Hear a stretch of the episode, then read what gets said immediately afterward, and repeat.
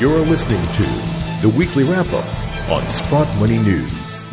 Happy Friday from Sprott Money News at SprottMoney.com. Friday, June the 19th, 2020, and it's time for your weekly wrap up. I'm your host, Craig Hemke, and here is our friend Eric Sprott. Eric, good morning. Craig, good morning. I love it on a Friday when the price of precious metals are up. Let's hope we hold it together because uh, there's uh, a lot of excitement going on in our area. We have an old adage at TF Metals Report that is, it's not how you begin the week, it's how you end the week that matters. And that just keeps playing out, particularly this year. I mean, we were down hard Monday, and now here we are looking at solid green candles, and those are the ones that matter on the weekly chart. Uh, and again, great time to be buying precious metals as well. And we've got great news for everybody. Sprott Money's recently added more products for you to choose from. We recently added some very popular gold Maplegrams and a whole lot of new silver products. And of course, we still have our best sellers, the Royal Canadian Mint Gold and Silver Maples, in stock. You can check them all out and purchase them directly online at sprottmoney.com. Or, of course, just pick up the phone, give us a call, 888 861 0775. Very busy week, Eric. All kinds of news out there from new Fed programs all kinds of cash being created. The metals, as we said, started down but are now finishing up strong. What do you think? Yeah. Well, I, I like to start with COVID because it seems to come in and out of the markets all the time. And, you know, we have these uh, some of these states where the, the rate of uh, infectation is going up. Uh, my own view, and I said it many times now, is it looks to me like the morbidity is nothing like we thought it was. And I really think we have to almost let it run through the system. We'll see what happens. But at, life, life won't be the same, which is unfortunate. And uh, as you look at sort of the expert analysis, there's a very sobering interview with Kevin Warsh, a former Fed governor, who's young and outspoken, by the way, very outspoken, and, and sort of the sort of suggesting that the, the, life's not going to be normal. To, to think of stocks being at you know pushing record highs here is almost uh, imbecilic. Uh, and he says, you know, you can get fooled when you have a W recovery. At first, it looks like a V, but then you find out it wasn't a V. It goes right back down again, and that was sort of the suggestion he was making that we're we're not going to find our way out of this easily, and I tend to subscribe to that. There was another sobering conversation with a, a gentleman named Torsten Slok, who's with Deutsche Bank. This was this morning on Bloomberg and he's talking about all the zombie companies and and how we've allowed zombie companies because the Fed won't allow anything to go down, and the minute there's a problem, out comes the printing press, and oh, you need to borrow money here. We got a special lending facility, and uh, that this has uh, allowed these companies that are way over levered, can't service their debts, to yet live on again. And we're going to pay the price someday. So, and I think all of us who are in the precious metals kind of realize that that day will be seen in due course here. Isn't it interesting, Eric? I mean, it's just accepted that the Fed is doing all these things in all these various markets to keep the plate spinning, you know, whether it's intervening to keep interest rates low or whatever. And yet, no one even wants to discuss the possibility that the Fed is having a hand in keeping the gold price restrained so as not to give the impression that fiat currency is crumbling. Yeah, no, that's a very interesting comment. And as I watched this week, and with gold doing basically nothing and being particularly pinned down yesterday, along with silver, I had uh, a belief that whenever the Fed does anything that is irresponsible, which they know it's irresponsible, they make a point of not letting gold run at that time because they don't want Fed irresponsibility equals gold going up. That's the last thing they would ever want anyone to do. So we've had gold pinned down here, notwithstanding. I mean, you go back to you know in March when they said, "Well, let's get rid of reserve requirements of, of the banks," which right. they did. You know, it's just mind-boggling that that would happen. But more recently, you know, the announcement that they're going to buy corporate bonds, um, the, the fact that interest rates are going to stay low until 2022 now. Okay, these are are very imprudent things to to be imagining. And of course, the price of gold did nothing. And my belief is that the Fed uh, wants to wait to let gold go up after all of whatever they've done is off the table. Now it's some other reason that gold's going up, you know, whether it's mm-hmm. the dollar going down or the economy's weak or something, but not the Fed. So we've uh, had to live with that, I think, over these last uh, few weeks. Well, there is certainly demand out there. My goodness gracious. The amount of uh, gold that's allegedly going into the ETFs, uh, the amount of s- silver that is somehow yeah. being discovered to put into the SLV, record amount. Eric, I just, I've tracked COMEX deliveries for 10 years in a busy month yeah. for COMEX deliveries because it's, it's not a physical delivered market used to be 10,000 contracts. I was like, oh my gosh, the COMEX did 10,000 contracts. This month, they've done 52,000, and it's only the 19th of the month. Yeah. I, I look at the, the COT reports, uh, open interest on the CME every day. And for example, yesterday, the open interest in uh, silver went down a little. Uh, but cumulatively, we get more deliveries than we ever get in the declining open interest. Same thing with gold yesterday we had the open interest went up 1,200, and we had deliveries between the uh, EFPs and actual deliveries of 4,000 contracts, and the open interest still went up. So I think these guys that are short gold and silver, I think they're they're being hung out to dry here. They can't get off the contracts, and I suspect that there's some forces at work that kind of know how desperate it is in silver. And uh, for example, the silver ETFs theoretically, in the last three months, have taken two thirds of all the world's silver production. Jeez. You know, well, that's impossible. I mean, come on. So, I mean, as you say, uh, the alleged deliveries into the uh, silver ETS, I don't think it, it's a real delivery at all. It's probably a paper thing that someone says, "Yes, I owe you silver," and you can say that you have it. So, we'll stand by on that one. No, that is definitely interesting to look at every single day, Eric. We're living in historic times there are a lot of dramatic sell-offs out there too. Uh, a lot of things going on in the equity markets. What do you think there? Yeah, well, I think the I, I, I, the sell-off side that I care about are the sell-offs in precious metals. When all of a sudden, like yesterday, I think between 5:30 a.m. and 6 a.m., gold went down like uh, 20 or 30 dollars, and like these things come out of nowhere. I, but I think they're very purposeful, and I think the purpose is to keep investors on edge don't let them think that it's just up every day. For example, they let the stock market go up every day, and you can see what happens. Yeah. We have every retail guy in Robinhood out buying calls all the time. Well, imagine what would happen if you let gold and silver act like they should every day. Uh, so they have these massive sell-offs over very short, short time periods to keep everyone on edge. And it's just to me a sign of the manipulation that's going on. That ultimately manipulation doesn't work. So uh, not that we haven't had a good time. We've had a great time so far, but I think we got better times in front of us in the precious metals. And you know, I mean, gold in every other major currency is at all-time highs. Are you in the in the camp thinking that it's just a matter of time before it gets there in dollar terms as well? I have no doubt that we're going to go to new highs, and we might all be shockingly surprised how high it goes when it gets going. So, I mean, I don't think it's going to stop at any 2,000 there'll be more than there'll be more than two thousands on on the price uh, going forward. And do you think, Eric? I had a discussion this week uh, with uh, Ronnie Stoeferle, who puts out the In Gold We Trust report, and you'll find that it was our Ask the Expert segment at Sprott Money. You can actually go listen to it. It's tremendous. Uh, if you go to the Sprott Money homepage and click the Insights tab, you'll find a tab for Ask the Expert, and there it will be and uh, and Ronnie's a big proponent this year of silver. He thinks that silver is just. I mean, they don't usually talk about that much about silver. He's very excited about silver. Um, do you think? Uh, do you have a price? Let me put it this way: where you, you know, begin to get this substitution effect. Is it a price thing, or is it ultimately a physical supply demand thing that kind of kicks silver back into overdrive? Well, I think the structure of the market. I mean, I, when I look at the amount of production of silver, it's it's in a re- ratio of something like ten to one to gold. The price is 100 to 1. The production's 10 to 1. In the Earth's crust, it's something like 12 to 1. As a currency, it's 15 to 1. And you how, you, when we look at the buying that goes on in the ETFs, the gold ETF versus silver ETF, believe me, it's not a ratio of 100 to 1. It could be as low as a ratio of 5 to 1. Well, how can the price be 100 to 1? It's just ludicrous that, that it's this low. And I think it's this low because you can use silver kind of control gold because it's such a small market.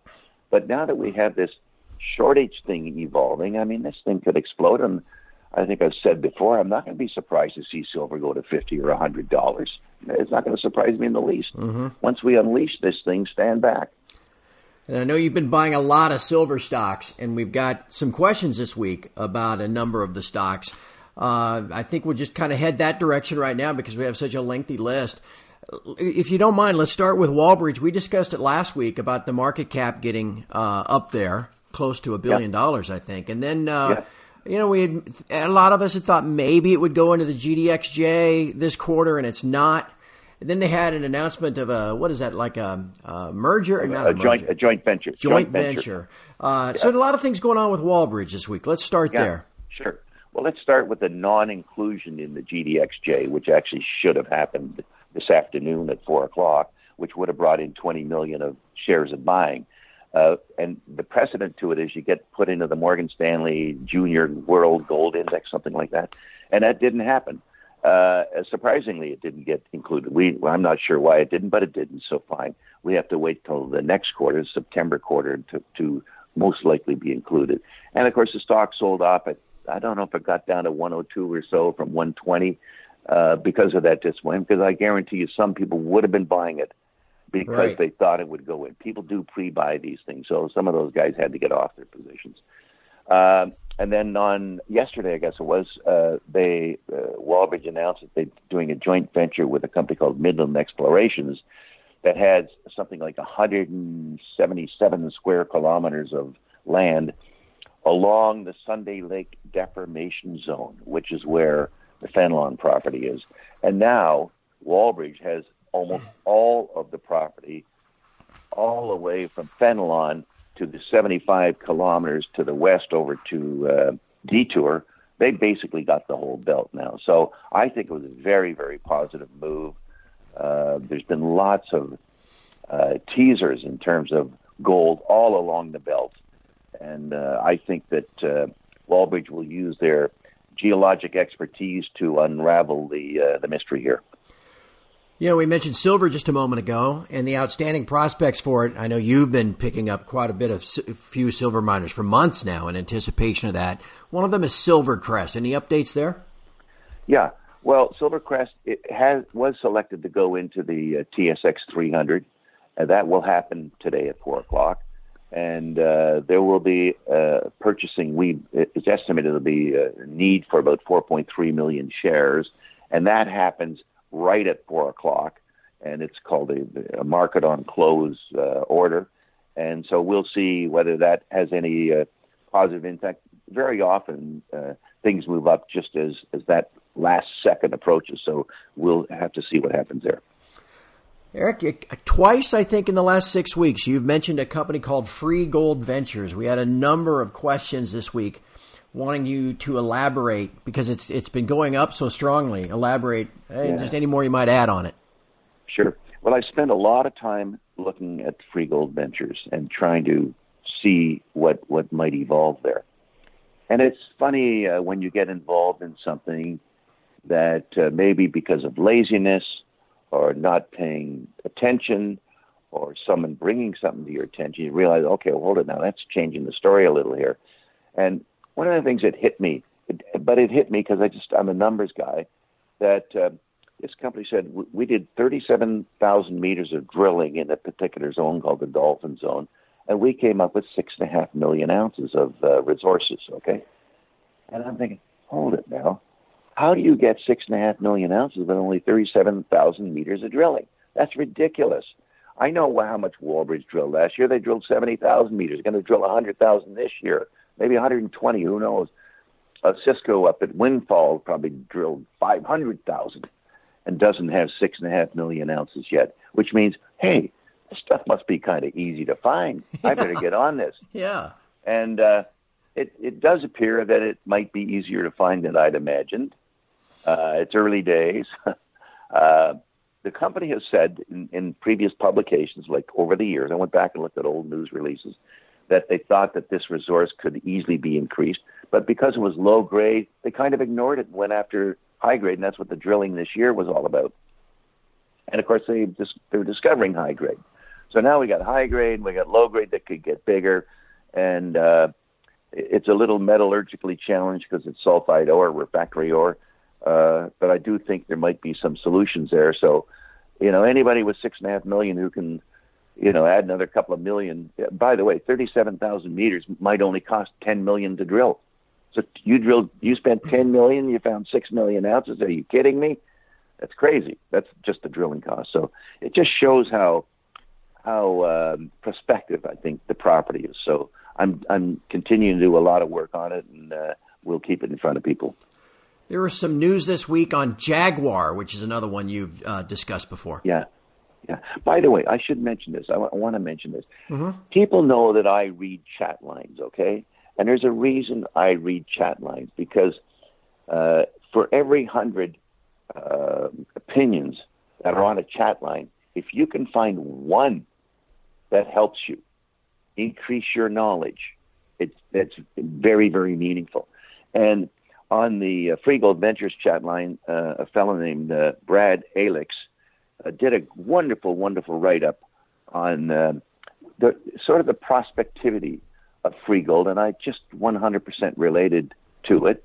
Then I saw other people that made postings showing the chronology of how they found the gold and how many well how many meters they drilled. I'm like, oh man, this is really hot information. But so chat lines have a purpose here, and I of course use CEO.ca and Stockhouse, and uh, every now and then you get this gem that puts you on a whole new track. So I find it very helpful. Uh, Jaguar, yes, they announced a buyback. I hope they use the buyback because the stock's probably trading at uh, three times uh, pre-tax earnings, something like that, and uh, you don't get too many opportunities of earning 33% on your money. So I hope they do get aggressive in the buyback. It, it's only for 5% of the outstanding shares, but it's, it's a sign that things are going well, okay? Yeah, yeah. Um, a person wrote in this week asking about uh, Ely Gold Royalties, which is one that yeah. uh, that we've discussed before, and I thought, well, yeah. we might as well get back to that one. Yeah, I'm a big owner. They have a two percent royalty on the Fenelon property, uh, which I have I've gone through the theory how I think uh, some of these royalties are undervalued in the stock market. Uh, they have some very very enticing royalties in Nevada. They they're a huge landowner in Nevada. Um, I, I like their model. I mean, they're good uh, geologists and businessmen. Uh, they know where things are going in Nevada, and they seem to know where they're going. For example, in Fenelon, and that guy when they bought those uh, royalties, I mean, they stole them. I mean, it, it's it's a, you can steal royalties. Like it's shocking to me that the value of a royalty and what you can what you can buy it for. And so I, I kind of like that model. I, I like the stock a lot. And we haven't discussed Kirkland Lake in a while, but there's some stuff going on there. Well, they declared their dividend, uh, quarterly dividend, twelve and a half cents. So they're paying fifty cents uh, a year. Uh, they announced a buyback a re- reintroduction of their buyback, which they'd suspended because of COVID 19. So I guess those are both signs that things are uh, okay. I, I don't have any inside information at all. Uh, not on the board anymore. Um, and of course, I, I don't know what production is going to be like because you do have to change things change things around with COVID around. So whether or not they're going to be able to produce close to their normal uh, production, I have no idea. We'll have to wait and see on that. But uh, I still own the stock, and uh, it's been it's been a great investment, and I'm sure it will continue to perform well. The Detour acquisition, obviously, with seventeen hundred dollar gold, was an incredible acquisition. Yeah. Uh, you know, and one last question on the shares in general, Eric. I had a number of people this week asking about uh, the idea of reverse splits. So many of these uh, small and exploration companies trade below a dollar. And it, it just is there any logic to them doing a ten to one reverse split, and why don't more companies do that sort of thing? Yeah, uh, well, the history of reverse splits has been that typically when companies do it, it's because their uh, shares are not eligible and they want them to get above two dollars or three dollars, so they do a reverse split, and the price goes up. Thirty cent stock becomes a three dollar stock, which makes it marginable. Uh, but the market kind of would see through that that it's not really you know it's a it's a, a weak stock. That's why the guy's doing the reverse split. So there's this feeling that reverse splits uh, are a sign of weakness. So, for example, I would have suggested to the Wallbridge management, you know, you should probably do a reverse split because, you know, you're a billion dollar company. You don't have to trade at a dollar a share. Uh, so, if you really got the goods, I think a reverse split is a good thing. Uh, if you don't have the goods, well, if you reverse split, some people just use it as a liquidity opportunity and short your shares on you. So it depends on on the strength of uh, what you have going for you. So, for example, would I think that Jaguar could do a reverse split? Yes, because the earnings are there. I think Wallbridge could do a reverse split. Uh, maybe I might even think that uh, Freegold Ventures could do a reverse split if the if the numbers come through like we think they're going to come through, uh, because it does make it marginal. As a guy who owns a lot of these things that are not marginable, it it cuts down on your ability to lever yourself. Maybe yeah. that's a good thing, but uh, it does cut down on that. Well, here we are at the end of another week, hoping to finish it up strong. Why don't we finish up this podcast strong? Anything else on your mind? Uh, not really much. We've had a couple of good winners in Tudor and Teuton. Uh, I, I just am a great believer that the, they could have a significant discovery there. And I don't know if I've said this before, but I, I, I I'm aware, even though I love Tudor and they're the operator of the Treaty Creek property, Teuton, in my mind, has always been the, the better stock uh, because uh, it has a, the uh, net smelter royalty on Treaty Creek and the 20% interest. And uh, I think it's the best of the three. And, uh, and so far this year's way outperformed Tudor and uh, American Creek, even though they've done superbly, and I love them both.